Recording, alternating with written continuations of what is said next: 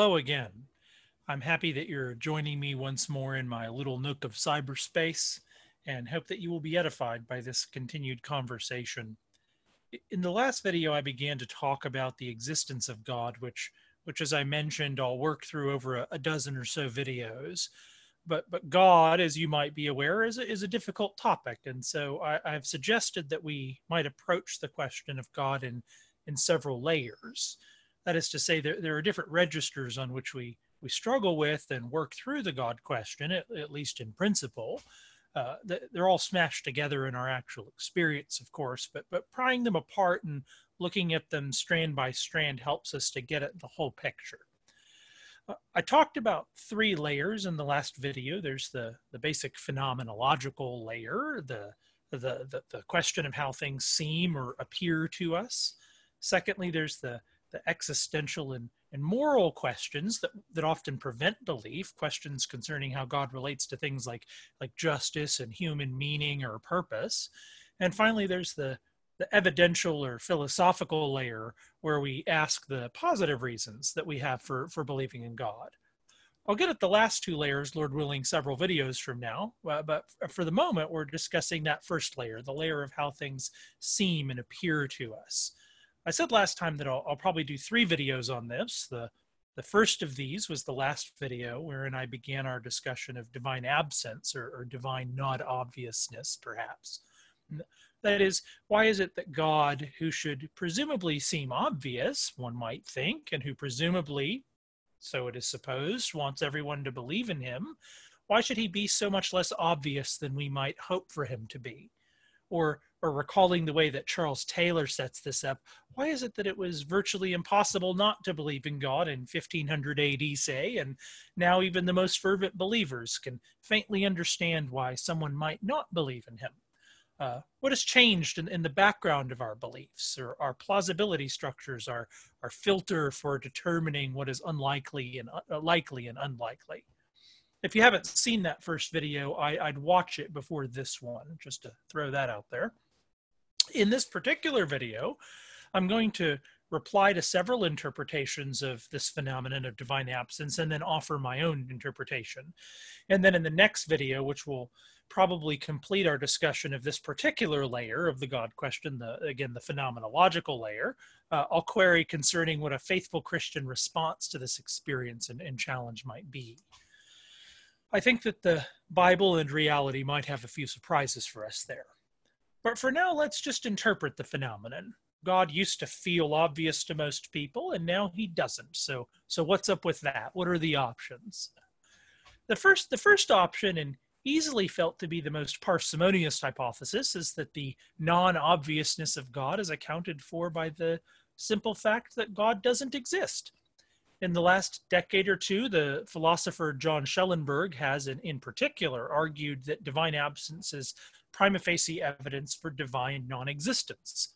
As well, toward the end of his large critique of Christianity, Why I Became an Atheist, John Loftus testifies that after he lost his Christianity and found himself in an agnostic position, it was the religiously ambiguous nature of the universe that to him constituted decisive evidence in favor of atheism. That is, it would seem implausible that God could both exist and be ambiguous. I'll spend more time on the positive arguments for God's existence in future videos, primarily arguing for why God is necessary and necessarily personal, while also accounting for how the atheist option can still feel natural and plausible for both licit and illicit reasons to modern persons sometimes. Nevertheless, I think we can offer a few preliminary responses along the following lines. Sometimes things seem plausible or possible, which are actually not so plausible or obvious. The listener's instinctive reaction might be, oh boy, this is the obvious truth, and now we're going to spend this whole series going over and giving excuses for how we should avoid reality. Misguided as that reaction is, I can't force anyone not to have it, but I can highlight some prima facie reasons for at least being careful here. For instance, can anyone seriously deny that there are folks who have thought about this stuff, who are manifestly intellectually honest and brave, and yet who are firmly persuaded that God exists and that he's the rewarder of those who seek him?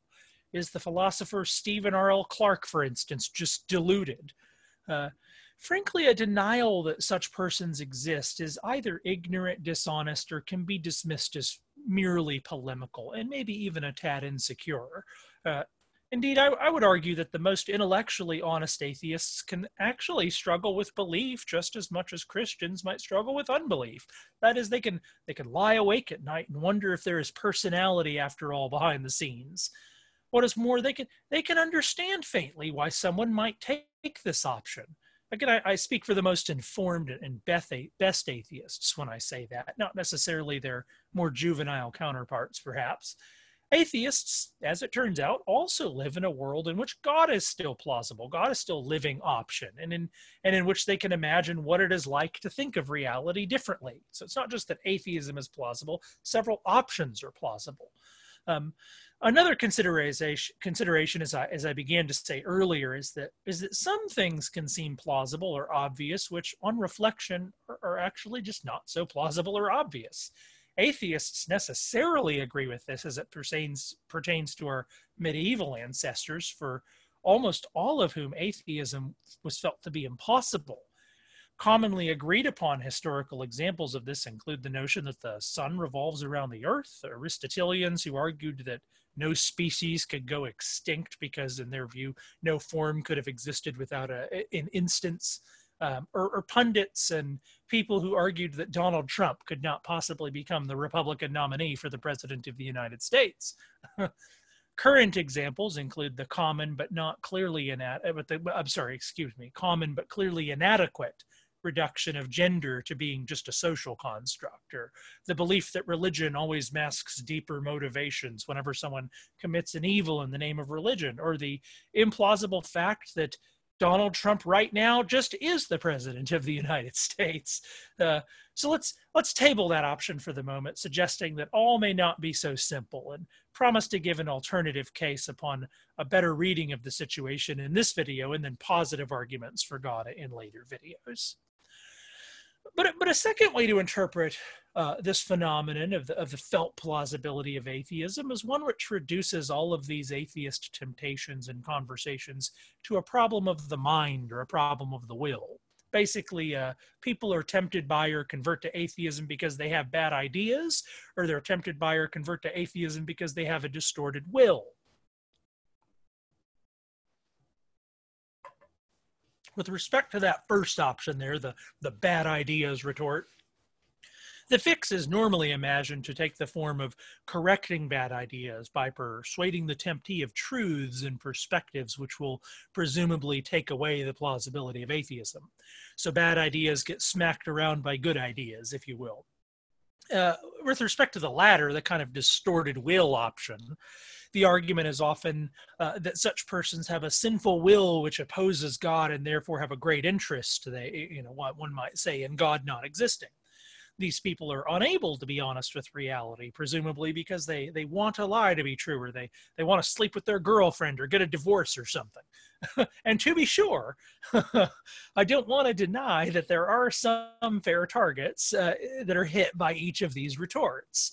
But the same could be said the other way around. Are there believers, for instance, who simply believe because God is a crutch, because they're afraid of the alternative, or for reasons other than true confidence, conviction, and clarity? Of course there are. But this is not true of all, or probably even the average believer. Similarly, I don't think the above adequately accounts for the atheist temptation on the whole. Take the bad ideas retort, for instance. There are many persons, again, who are quite persuaded of the case for theism or Christianity for precisely the same reasons that you are, but who still have difficulty shaking the felt plausibility that atheism is true. And this is fairly common. It's really just a fact, and we need to account for and minister to it. And then in respect of the, sort of you just want to sleep with your girlfriend interpretation, while it's true that human beings are in ethical tension with God, this does not necessarily manifest itself in denying his existence, or even in denying Christian theology. James says, the demons believe and shudder. And indeed, presumably there are Westminster confessing reprobates. So while our tension with God might and does cause us to distort reality sometimes, this does not account for the whole phenomenon, nor the fact that this is experienced by believers who are pursuing God and in a right relationship with Him as a very real temptation despite constant thought and prayer. So what I want to say here is that this is just the temptation of atheism really is a simple reality for a lot of people, and it needs to be explained a little bit better than that retort or those couple of retorts would suggest. As well, going a little further there before we get on to maybe a better or more whole interpretation, I think it's important to reflect a bit more about that collection of retorts we just looked at, because they're fairly common. And I think behind them is maybe often a theology which kind of implies that one can't believe Christian truth apart from conversion. Sometimes this is felt to imply that substantive struggle with Christian truth must therefore reflect the lack of conversion, or at least its remaining vestiges and some pesky remaining unbelief. But I think this is a deeply problematic claim because it inevitably reduces the persuasiveness and objective truth of Christian claims to the subset of people who possess the right kind of reality glasses, pushing the power of Christian claims in their kind of common public reality out of their public vulnerability or public strength, if the claims are true. And then the persuasion then just goes into the subject who has the right reality glasses.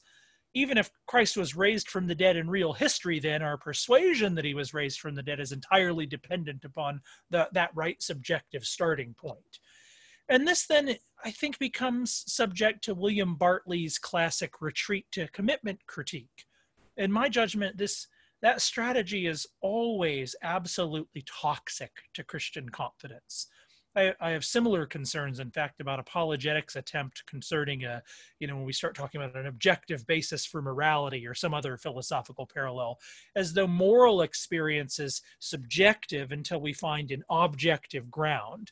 It seems rather the opposite, that is, that moral space just is an objective reality of our shared world in both its whole and in its particulars, and then in that it kind of echoes a divine original.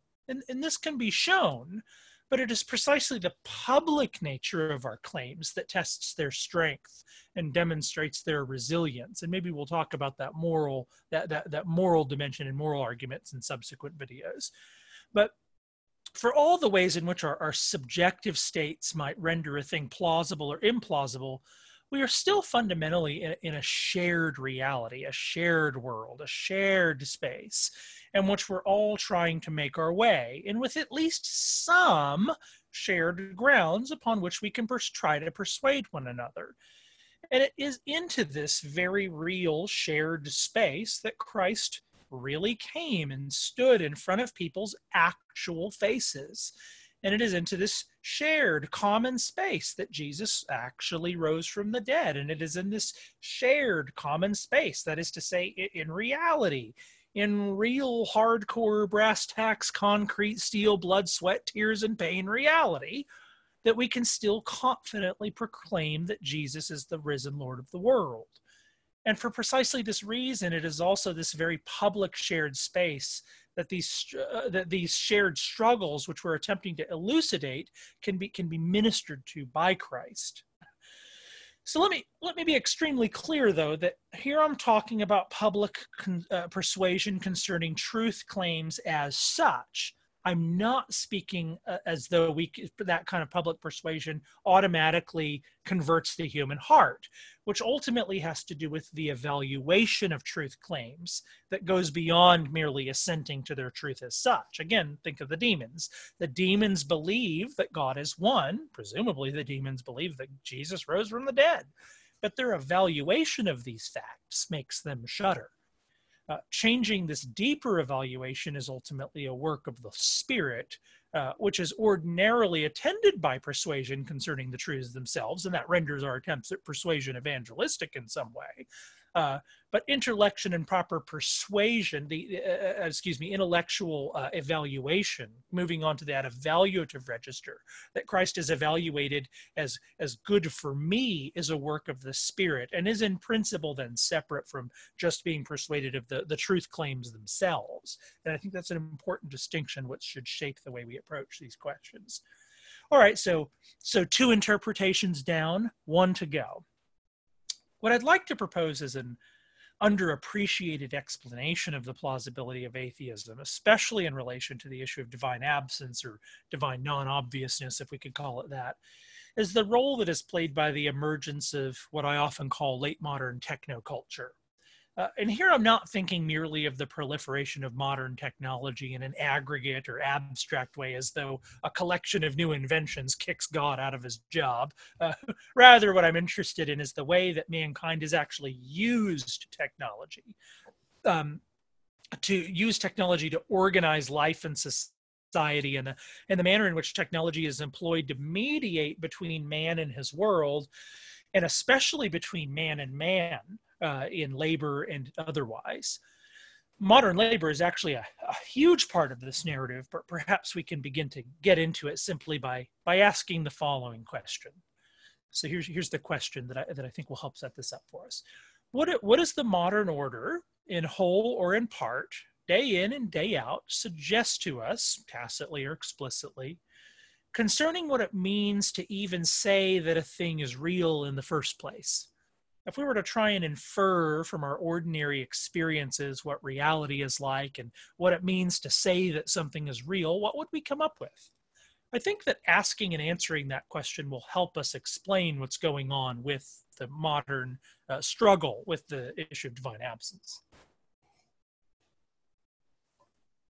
So let's re-ask that question, just to make sure that we keep it in our mind.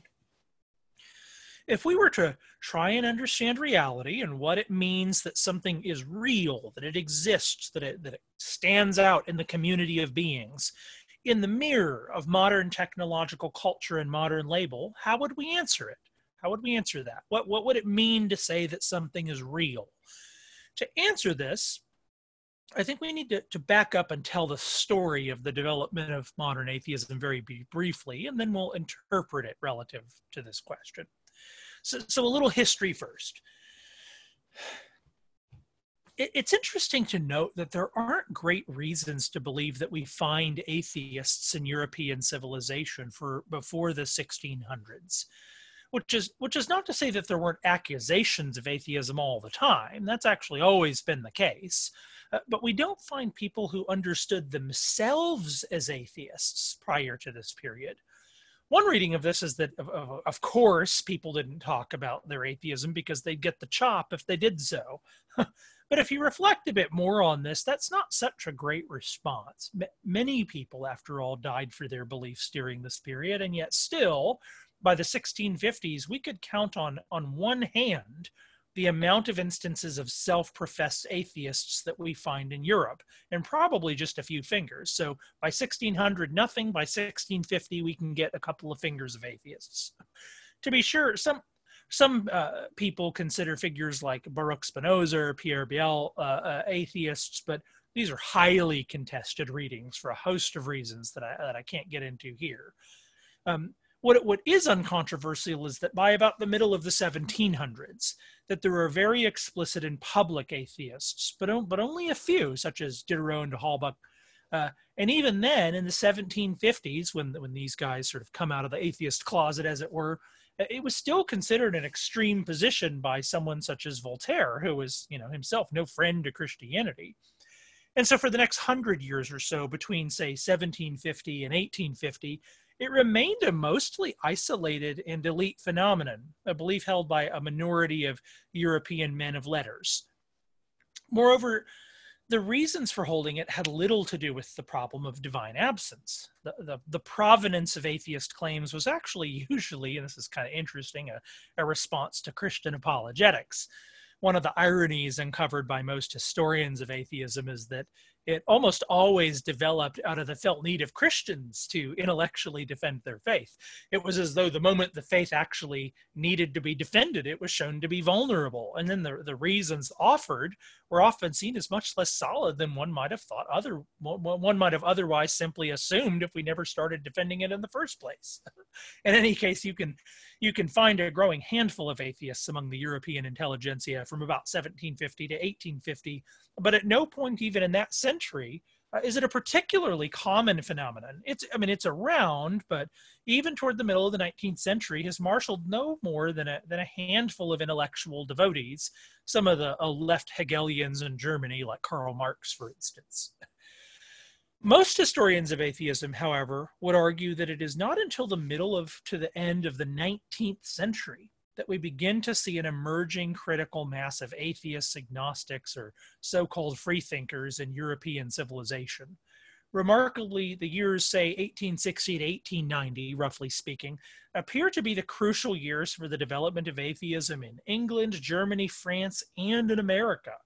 However, one of the interesting details is that atheism tended to arise in urban environments among the working class, albeit maybe the more educated amongst the working class, the readers of books. One explanation for the significance of those days is, of course, and maybe you're thinking this in your head right now, is the publication of Darwin's Origin of Species in 1859.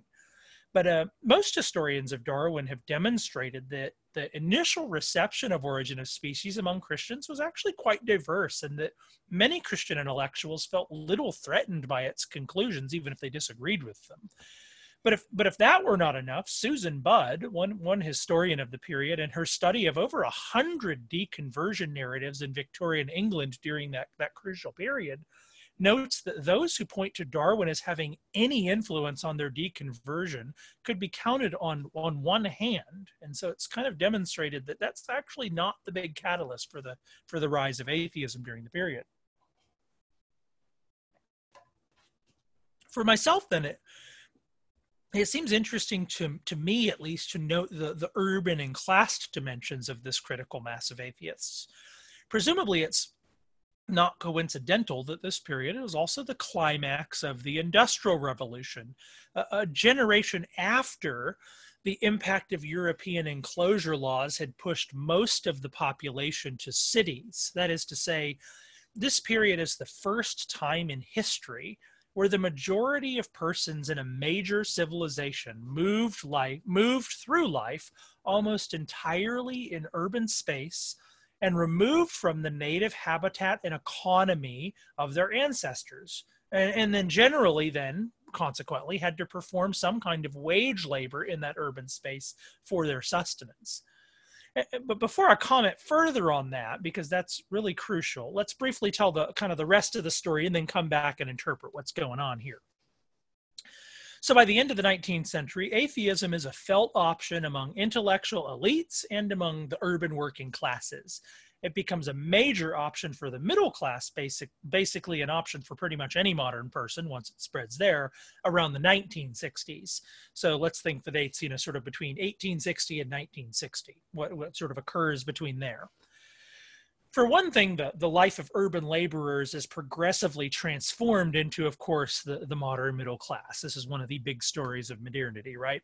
This does not diminish, though, but increases the manner in which the common person's experience of the world is heavily mediated by the ever-increasing and ubiquitous technologies of the period. But we should not see this in the abstract. Specifically, it's crucial to note that it is also the case that the labor of the middle class remains, as it does today, some form of wage labor. That is labor that is performed for the immediate purposes of another rather than one's own immediate purposes in exchange for wages.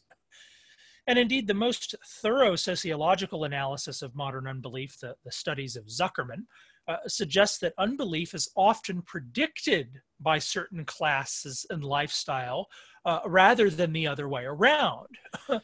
So what's going on here? I think it's this. Classically speaking, what has reinforced the God instinct is not just arguments for the existence of God, but the nature of the world and of human experience within that world. in most of history, human beings have experienced the world around them in ways that felt like engaging an agent, as an imposing force around which they have to learn to navigate, the way siblings have to learn to navigate around one another. To successfully work one's way through life was to communicate with all of reality in a sort of way. Now, and I don't mean to romanticize this. Life might have been lousy and unenviable on all sorts of registers, but it was personal. Like, one was in a constant state of negotiation with everything. And this was not just true in terms of, you know, negotiation with the natural world, but most clearly in one's experience of one's fellows, of human community, of family, of one's social network. And moreover, most of this was very given and imposed, fairly uneradicable by just, you know, an act of willing. That is to say, there was much less mobility or capacity to change one's circumstances, especially one's social circumstances. And so the world, both natural and social, experienced as a sort of collection of agencies. You know, when you think of it that way, the image of a kind of grounding agent behind everything was quite natural. So read in the mirror of the world as a sort of chorus of actors, a divine agent is just kind of a transcendental more of the same. As well, this reading of things was not just a passive way of relating the world, but involved active participation in the negotiation. Despite the sometimes oppressive nature of historical subsistence that we don't want again, the ordinary historical experience of labor in the world, nevertheless, was ordinarily the experience of working for one's immediate purposes, to plant one's own crops, or to build one's own house, to sew one's own clothes and perfect one's own crafts, is to experience meaning in the very act of doing. There's no kind of meaning-doing separation. Or in modern speak, there's no alienation between man and his labor, or between labor and life. And so reflected in the mirror of our own labor as well, which takes negotiated newness out of what is given to us, which takes and negotiates newness out of what is given to us. The notion of a creator God is read off the very pages of life and human experience. And for good or ill, then, the Industrial Revolution changes both of these things, at least to a significant and crucial extent. First, certainly by the end of the 19th century, and increasingly afterwards, and even in our own time, the world is not merely thought or treated like, but actually experienced as sort of passive material to be shaped according to the human will. Some point to the role of, you know, Baconianism and various other medieval intellectual trends to explain how we began to look at the world this way. And there's some truth there. A certain kind of posture toward the world does develop very gradually throughout the early modern to late modern period. But I think this can be overstated as well. I would argue that for most people, a more powerful force was simply living in a world that was already treated a certain way, that rendered a certain view of the world plausible. That is to say, if one is born into a world in which everything is treated like a nail, if you will, one will think of one's own agency as a hammer quite naturally and quite apart from overt ideas. Especially toward the end of the 19th century, entire portions of our civilization lived in a world that did not need to be navigated around, but merely conformed to one's own convenience.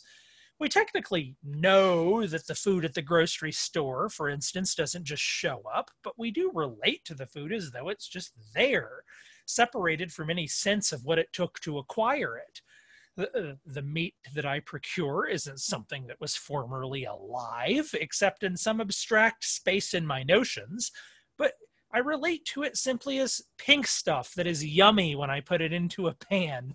It might as well be made in a test tube for all the way I relate to it.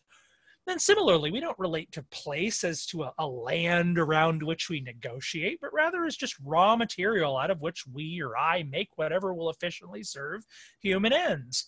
I don't know what the land around here is like in itself, what its properties are as distinct from the properties of other places, unless I decide to abstractly make a note of such things because I want to. But that's just the point. I don't have to do that. I don't have to navigate around it. What the With the increased ubiquity of technological artifice, then, again, as it's actually used, does for us is it progressively allows a kind of suspension of the felt existence and insistence of the world is upon us.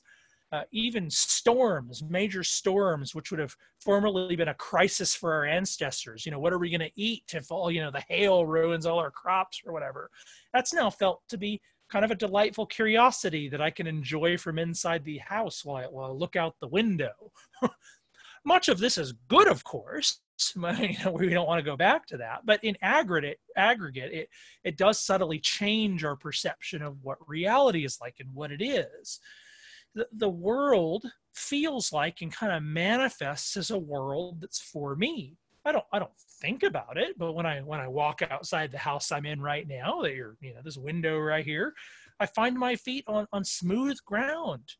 My path is lit from above by streetlights. I step inside, when I go to the university, I step inside a bus that transports me miles away at high efficient speeds with safety. And I know all of this is artificial in a kind of abstract intellectual way, but I've also never known anything else. This is just what reality is like to me and to us. The world is passive before our collective agency. And this has changed our relation to food, as I've just noted, and to human community itself. Increasingly, with the invention of modern mobility and especially of the automobile, even our irreducible dependence on other persons is subsumed under the agency of the modern sovereign agent. If I don't like these people, I can move. If I don't like my family, I'm not so dependent on them that I actually, have to talk to them. And crucially, very crucially, this is irreducible. Even if you actually do otherwise, you choose to relate to your neighbors, you choose to be invested in your family, you can choose to do otherwise. Modern persons don't have to do this with the same degree of dependence and necessity that most of our ancestors did. And so the world, both of things and of persons, is experienced on a certain level as subject to me and my will in ways that would have felt very odd to our ancestors. And yet it doesn't even stop there. The most agentic datum of our experience is presumably the human self, the experience of human agency of self, or of our own consciousness itself. But even here, the experience of being an agent is no longer quite as obviously person-like as it was to our ancestors. A couple ways of seeing this. For one, it is through the agency of others that we experience our own agency, which is why having siblings is so often formative, friends is so often formative for us. But we live in a world in which it's increasingly possible, as I've just noted, to cut oneself off from others, or to choose our community, to choose communities which don't challenge us in certain ways, for instance. And this inevitably makes it possible that certain dimensions of our agency are left unengaged and often underdeveloped. And then moreover, as we begin to see our very own selves in the mirror of our experience of the world, of this kind of mechanized world, we begin to see and experience our very own consciousness as a kind of epiphenomenon of impersonal hardwirings. So we begin to think of our mind as something that can be reduced to the neuron firings of a brain over which we have little control beyond kind of technological manipulation. So if things aren't going well, what do? We pop pills or something like that. You change your lifestyle, you get the technique right, and then, then your mind will experience certain things. But given all that, modern persons frequently describe themselves, modern novels frequently describe this phenomenon of sort of being carried along in the forces of our very own selves as kind of passive riders in a torrent of conscious phenomena that we feel very little ability to change, manage, or control. Behind a lot of this, and I think most crucial for our analysis, modern labor is often not ordinarily and immediately connected to our lives. Most modern labor is kind of cog in the machine labor that, however specialized, is replaceable. Kurt Vonnegut in his Player Piano kind of anticipated a lot of this in our culture. even if we are very good at what we do, we're mostly unclear precisely how we fit in the social organism, and rather serve a function whose needs are not immediately meaningful to us, but rather serve to get us a paycheck. We all have a place in a cultural assembly line, if you will, whose total motions we barely understand and whose managers we can hardly identify. It works, of course, but at the expense of a certain connection between our creativity, our gifts, and our capacity for immediate creation in this world.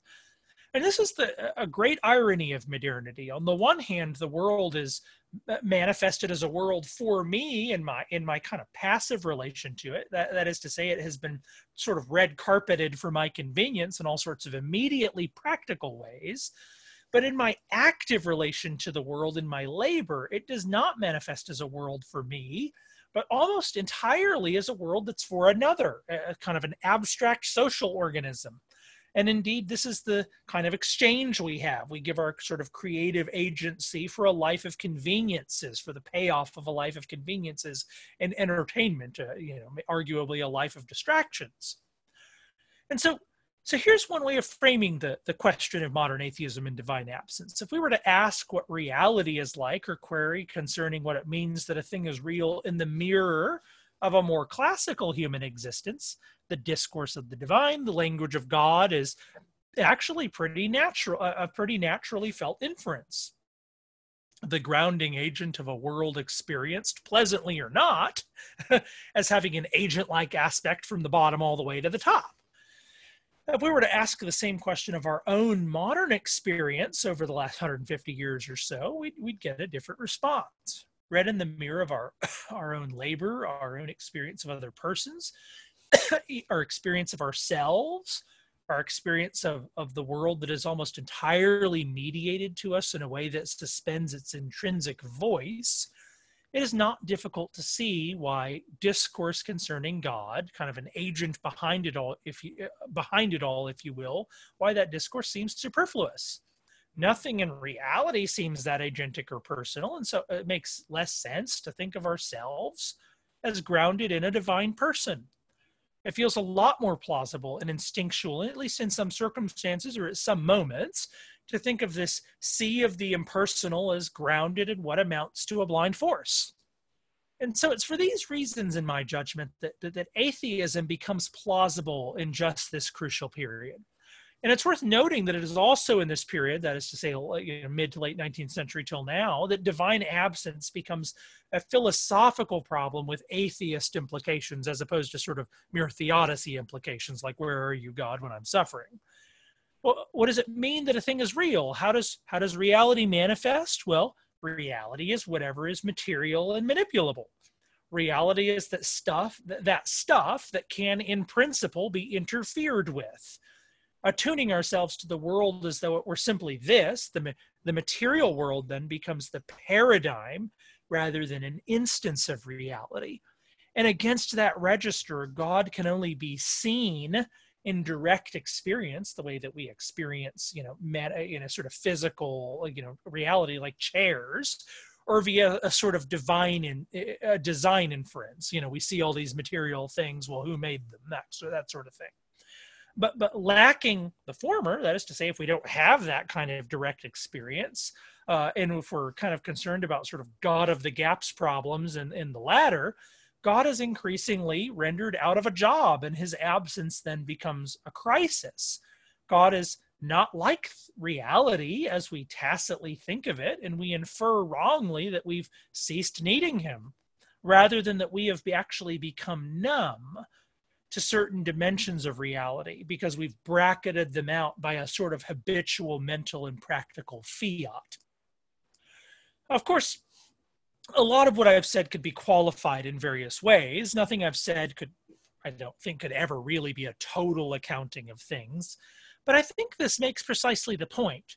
In our minds, we can have all sorts of reasons to think that reality isn't quite what the modern order attunes us to think that it is. But our default experience of the world is still and almost necessarily this way. As such, there's an almost inevitable tension between our beliefs about the world and our experience of the world. And I think this accounts for why we have very persuaded Christians who nevertheless still kind of feel the wooing of an atheist interpretation of the universe. Now, in a way, I've simply interpreted the phenomenon in this video. In the previous video, you might say I named the phenomenon. In this one, I've interpreted the phenomenon, but we haven't quite evaluated it yet. And as I'll mention in the next video, I don't think we should take the track of being big cynics of modernity. The implication of all this is not, I don't think that we should go back before this big bad technology was hamming up our reality signals or whatever. Moreover, I think our situation is actually an opportunity to see some dimensions of reality more clearly. That is to say, an underappreciated aspect of modernity involves thinking through what God might be about pedagogically in this experience of things. And so don't go away. There's more to say about this. To be faithful requires something, I think, that is neither a reactionary or sentimental ludditism, but also a clarified sense of the good that helps us navigate our own spiritual and civilizational challenges out of the love of God and the love of neighbor. So we don't need to be reactionary, but we can also be critical in some respects. But that's for next time. For now, I'm happy to have been joined by you on this occasion, and from one human face to another, I once again bid you farewell.